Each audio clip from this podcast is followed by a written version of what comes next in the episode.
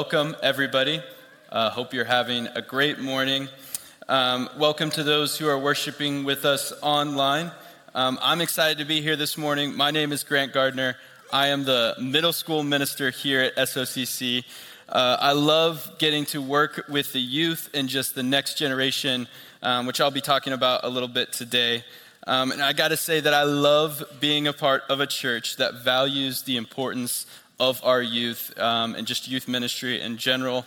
I've received so much encouragement um, from many of you in my four years here, and I truly could not be doing what I do without all of your guys' love, your support, your prayers, um, all of those things. Seriously, guys, thank you so much um, for how you come around us ministers and people here on staff.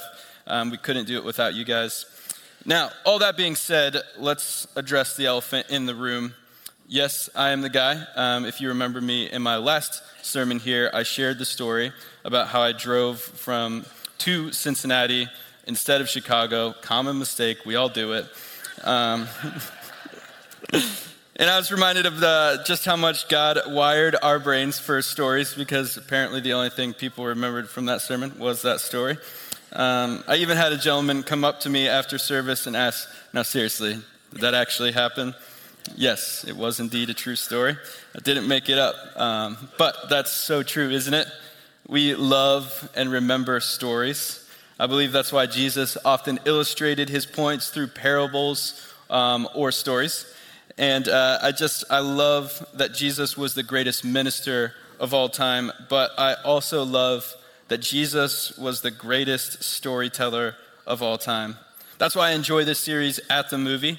J.R.R. Tolkien, if you don't know him, he's the writer of The Lord of the Rings, argued in many of his conversations with a skeptical C.S. Lewis at the time that the gospel story of Jesus is not simply one more great story pointing to the underlying reality. Rather, the gospel story of Jesus is the underlying reality to which all stories point. Every good story points to the one true story. So today we're going to be using the movie Polar Express to point to the one true story, which I've recently found out there's apparently a book. Anybody like a book over the movie type of person? Yeah. Um, can't believe that they wrote a book based on the movie. That's crazy. Um, kidding. Apparently, the book came first, or so I'm told. But in the story, we follow the main character, uh, who is never actually named in the story. Literally, the credits label him as Hero Boy. And this hero boy is very skeptical of the magic of Santa Claus and Christmas. He is set on giving up his childish beliefs and disproving that Santa Claus exists. That is, until he jumps aboard the Polar Express that night and experiences the journey of a lifetime. Through the story, he will encounter new friends, a friendly ghost, elves, the North Pole, and most importantly, hot chocolate. It's a wild ride. Through this journey, though, the nagging question Hero Boy is presented with is Do you truly have to see Santa Claus in person before you believe? And the silver bells are the plot device in which this theme is played out. Those who believe can hear the ringing of the bells, and those who can't don't truly believe. Um, so I'm going to spoil the movie for all of you guys, and we're going to watch a little bit of the ending.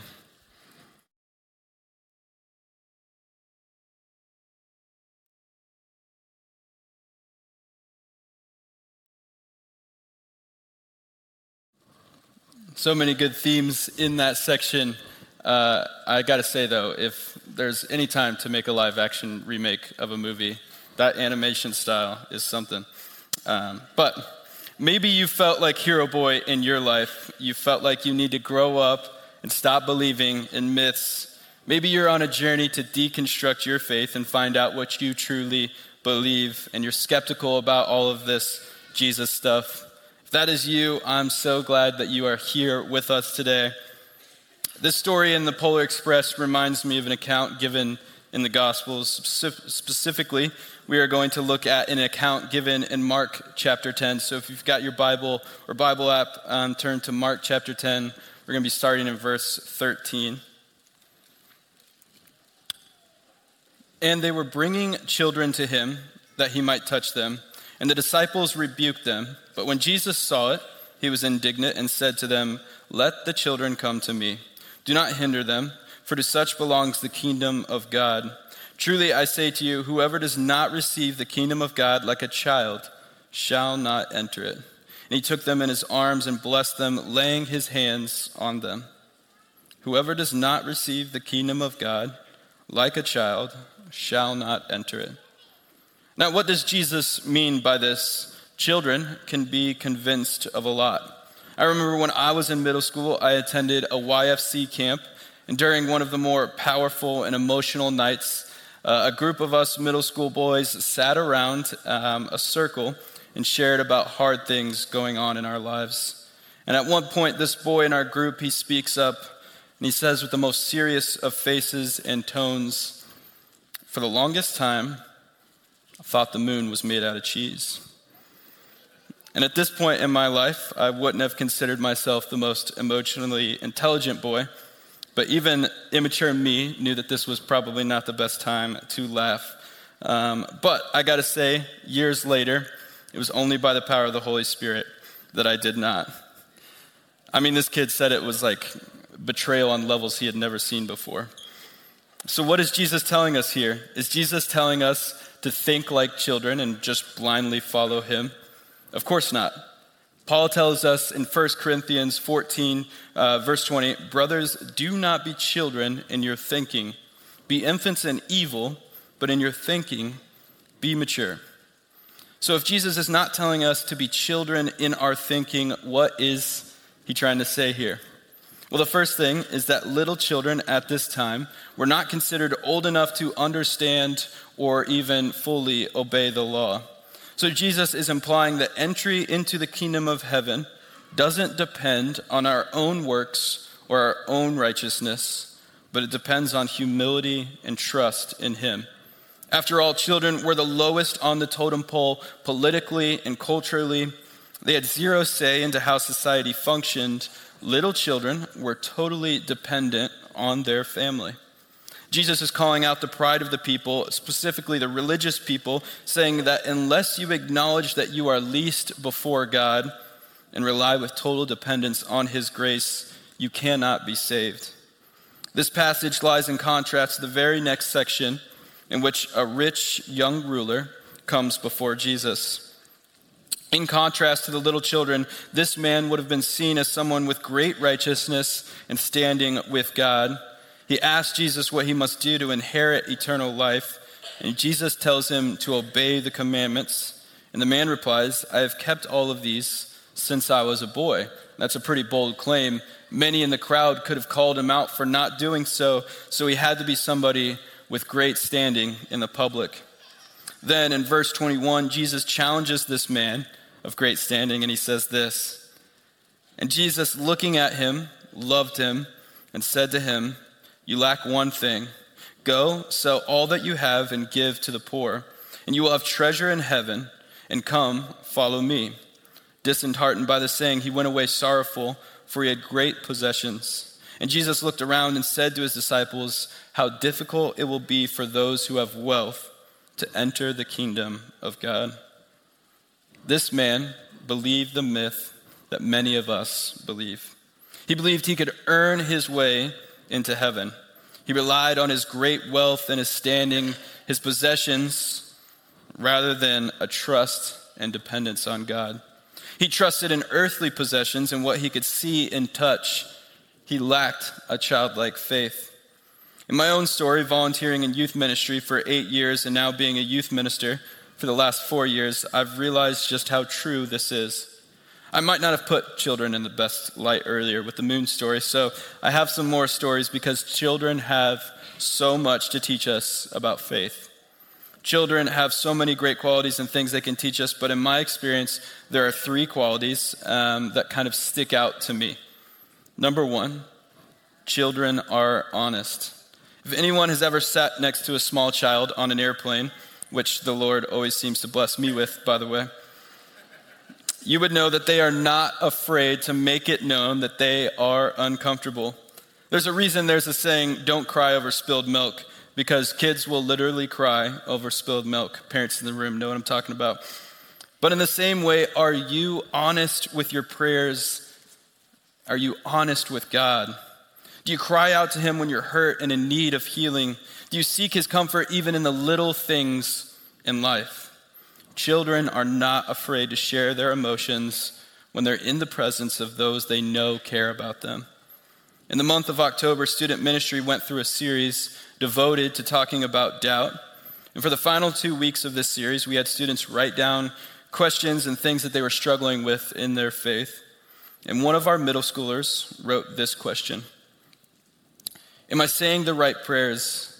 I want to pray purely and not treat God like a genie. What a beautiful and honest question. It's a question I think all of us in this room could stand to ask ourselves every day. Am I saying the right prayers? Children are honest and vulnerable. Number two, children are dependent. They know who to run to for help. Everyone who has ever attempted the peak of comedy, funny faces, or dare I say it, the legendary peekaboo gambit, when they attempt one of these, you would know that some days you just don't got it, and the child inevitably runs and hides behind their parents' legs. And if this hasn't happened to you, um, then I don't believe you. But children know who to run to. In our culture today, the word independence gets thrown around a lot as a great thing. And while there are some good ways to be independent, financially and so on, none of us are fully independent. Most of us in this room probably don't farm their own food. Most of us in this room probably didn't install or create every aspect of their house, apartment, or car. You probably didn't mind for the gas. We are dependent on others. And if we can acknowledge that, which you should, then we can also acknowledge that we are spiritually dependent. There are times in our lives in which we are left broken and we have created a mess too big for ourselves to clean up. In those cases, we must learn from children and run to our Father. Number three, children believe with their whole hearts. Years ago, when I was away at college, my mom decided that she wanted to clean the kitchen windows which was great, except for the fact that she can't reach the windows in the kitchen over our kitchen counter. So she climbs up on our granite counter and cleans the kitchen window. But as she's getting down, she slips from about four feet up, and as she's coming down, she hits her head on the edge of the granite island in our kitchen. This knocks her unconscious and creates a puddle of blood. And my dad, coming to investigate the large crashing noise, finds my mom unconscious on the floor with a puddle of blood coming from her head. To make matters worse, my mom at this point had recently gotten hair extensions. And so when my dad grabbed the back of her head, pieces of hair fell out covered in goo. And my dad, like most men out there, did not know anything about hair extensions. so he believes that he's holding part of my mom's brain. It's safe to say that he was completely and utterly terrified at this moment. And my sister, who was about eight at this time, had been with my dad throughout this. And my dad, not knowing what else to say or do, tells my sister to pray. And in that moment, my dad says my eight year old sister taught him how to pray. She prayed with no fear and with a childlike faith. And before they left for the hospital, my sister wrote this note for my brothers who lived at home during this time. Ross and Peyton, mommy is hurt, but she is at the hospital. She is going to be okay. Ace is our dog. Ace is in the laundry room. Okay, please make Ace happy. I still look at this and think about how amazing it is that my sister wrote, She is going to be okay. She had a childlike faith and believed with her whole heart that God was in control. What an example of faith. And God answered her prayers as my mom went home later that night with a hefty concussion, but no serious damage. It's safe to say that she is no longer allowed to clean the windows in our house. Children can teach us so much about faith and what it means to follow Jesus. Jesus calls all of us to a childlike faith, one that humbles ourselves before Him and acknowledges that we are dependent on His love and grace. Maybe you've heard the saying before you can't teach an old dog new tricks. Jesus puts it this way you wouldn't put new wine into old wineskins because it'll tear through the seams. There's so much truth to that saying. Blessed are we because there's still hope. Jesus tells us in John chapter 3 that we can be born again. And in 2 Corinthians, Paul tells us this 2 Corinthians 5:17, therefore, if anyone is in Christ, he is a new creation. The old has passed away. Behold, the new has come. As we end here today, we start the new year. The Christmas story reminds me of another rich ruler named Herod. King Herod captured the throne of Jerusalem sometime around 37 BC with largely the help of the Romans. And he was instituted as a puppet king under their rule, but his status as a puppet king did not prevent him from becoming one of Rome's most loyal leaders and obtaining a wealth that rivaled that of King Solomon in the Old Testament. King Herod was filthy rich and had almost everything he could ever want, but his lust for power and maintaining his kingdom drove him mad. Historical accounts tell us that Herod killed three of his own sons, as well as his wife and her mother and grandfather, for suspicion of conspiring against him. So it's no surprise that we learn in Matthew chapter 2 that when Herod learns of the birth of a new king, Jesus, from the Magi, he gives orders to kill all male children two years old or younger in Bethlehem. King Herod was an evil man consumed by his own wealth and power and maintaining his own kingdom. But I think if we're honest, that evil exists within all of us. Our desire to hold on to our own kingdoms by any means necessary, to trust in the things that we can see and we can touch, our desire to be in control. I see that evil within myself as I cling to my own kingdom God, I don't want to give these things up in my life. I don't want to go over there where I'm not comfortable. I want to do things my way. And in the wake of these desires, I always end up leaving a trail of destruction, hurting myself and the people closest to me. It's the original sin. The serpent tells Eve that God doesn't want her to eat of the fruit because she will become like him. And Adam and Eve desiring to rule over themselves and no longer submit to God, eat of the fruit. Desiring to establish their own kingdoms. And the problem is that this is the greatest lie that was ever told. In desiring to give up God as the Lord of their lives, they only pushed him aside to serve a new master sin. Since then, our story has been a power struggle of us trying to establish our own kingdoms only to discover time and time again that we are ruled by our own sin. But like I said earlier, there is still hope. Jesus gives us the opportunity to be set free, to no longer be captives to our sin, but it didn't come without a price. Jesus gave his life on the cross, dying a horrible death so that you could be set free. And just like how this act of grace didn't come without a price, neither does following Jesus. Those who are in Christ Jesus become new creations, but for us to be born again, we must die. In Luke chapter 9, verse 23, and he said to all, If anyone would come after me, let him deny himself and take up his cross daily and follow me. Whatever you've done, whatever baggage you carry today, I can tell you that there is redemption in the name of Jesus.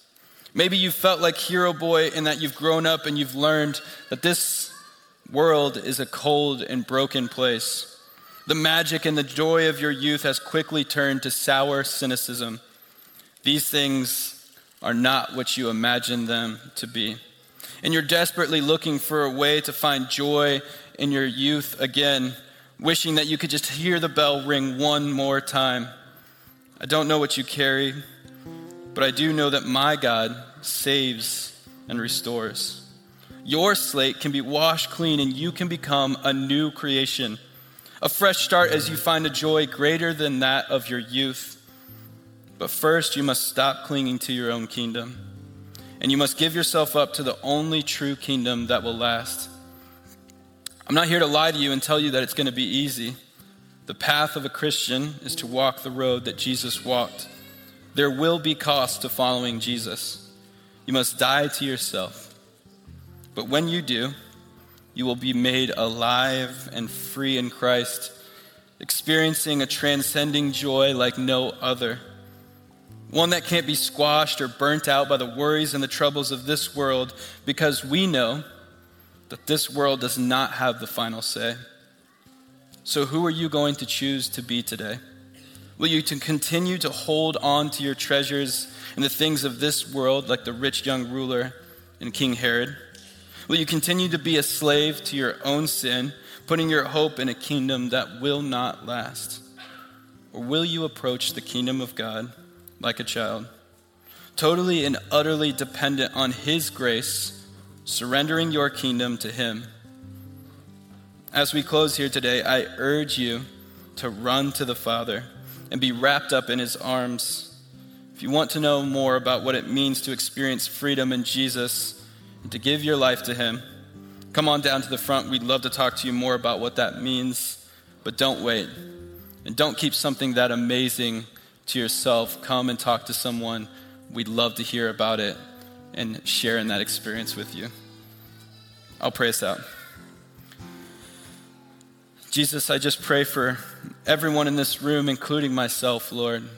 I just pray that we can surrender to you and give up our kingdoms Help us have humility. Help us have childlike faith in that we can just surrender to you. Lord, we love you and we praise you and we thank you for the sacrifice that you made for us. And I just pray that we can honor that sacrifice, that we can die to ourselves and become new in who you are. I pray that in your holy name, Jesus. Amen.